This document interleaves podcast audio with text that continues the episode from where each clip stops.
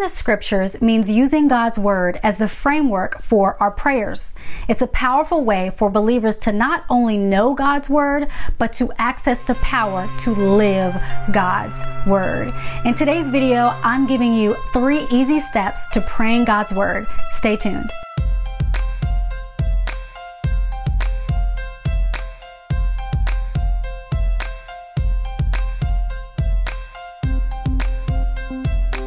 One of the ways that I've shared with you that we can pray when we don't know what to say is to pray the scriptures.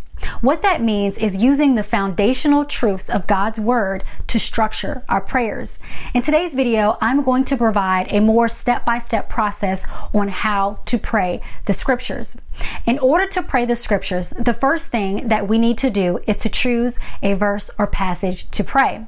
You might pick a scripture that resonates with your current circumstance, or you may choose a scripture from a Bible reading plan you are currently working through. Another way to find a scripture or decide what passage you want to pray is to do a word search in the YouVersion Bible app or any kind of Bible based software where you can search a particular term or word. At Beloved, we provide a topical scripture index in the back of each Life Bible journal to help you find scripture to pray or study. The Holy Spirit may also place a certain scripture on your heart to pray, so ask God to lead you in the process of finding a scripture to pray. Once you find the scripture to pray, you then want to read and study the scripture to give you one of three ways to pray the word. From the scripture, you will find a principle, a promise, or a command that the verse holds. I want to go over each one to show you how to use them to guide your prayers. Number one, praying God's promises. A promise is a declaration that God will do something.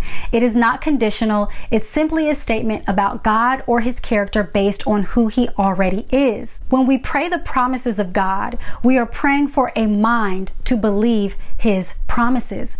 We're asking God to renew our minds so that we can trust what he's saying in his word is true and that the promises that he's giving us are real. This is important because our beliefs reflect our actions. If we don't believe the promises of God, we're not going to act like they exist.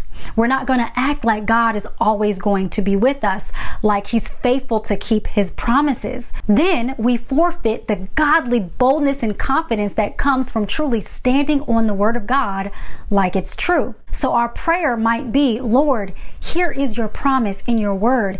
Help me to believe it. Transform my mind to believe if I'm not already. God gives us His promise for the purpose to stand on so that we can then act accordingly. 2 Timothy 2:13 reminds us of the beauty of God's promises. It says, "If we are faithless, he remains faithful, for he cannot deny himself." Many times we mistakenly choose not to believe the promises of God because we compare God to man. We think, "Well, I wouldn't do that," or "I couldn't imagine forgiving someone for that." But God is not like us. If He says that He will do something, then we can believe that He will. And if we struggle to believe, we can pray about that as well, because God is faithful to help us even in our unbelief. Number two, praying God's principles. Now, let's say the scripture you want to pray holds a principle to live by. A principle is a foundational truth that is conditional.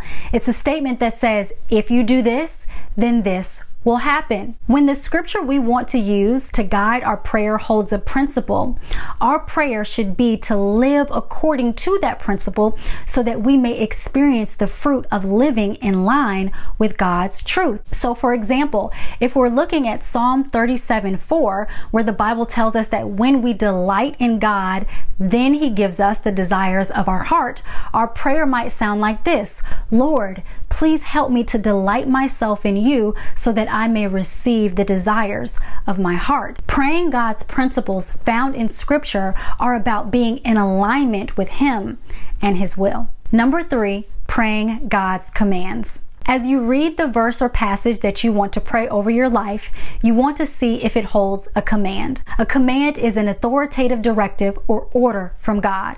It's simply God telling us how He wants us to live our lives. When it comes to praying commands, we need to pray for power to fight our flesh so that we may obey the command. Jesus tells us the spirit is willing, but the flesh is weak. So we need to be praying for God's power to truly show up in our lives so that we can live out these commands. Still, we don't want to become discouraged in our weakness because when we pray, we're unlocking God's strength in our lives so that His power can be great in us. 2 Corinthians 12 9 tells us, But He said to me, My grace is sufficient for you, for my power is made perfect in weakness. Therefore, I will boast all the more gladly of my weakness so that the power of Christ may rest upon me. Even when we fall short of living up to God's commands, we can know that we can always lean on the power of prayer to invite God's strength into our weakness. That is what He is in the business of doing. In short, as you reflect on the scripture that you've decided to pray, you want to pray for help to believe the promise, wisdom to live by the principles, and power to follow God's commands. What you want to do when it comes to praying the scriptures is to commit to knowing God's word through Bible reading, studying, and continual prayer. If we don't know God's word, we can't pray God's word. And if we can't pray God's word, then we can't have the power to live God's word out. As we've learned today, the Bible provides the words we need to pray powerful and life changing prayers. Now, I would love to hear from you. What scripture do you find yourself praying often? Let's encourage one another in the comments. Before you go, I want to invite you to download my free five day prayer guide so you can put into practice what we've learned today about prayer and see how, just like breathing, prayer can become a natural, life giving part of our everyday lives.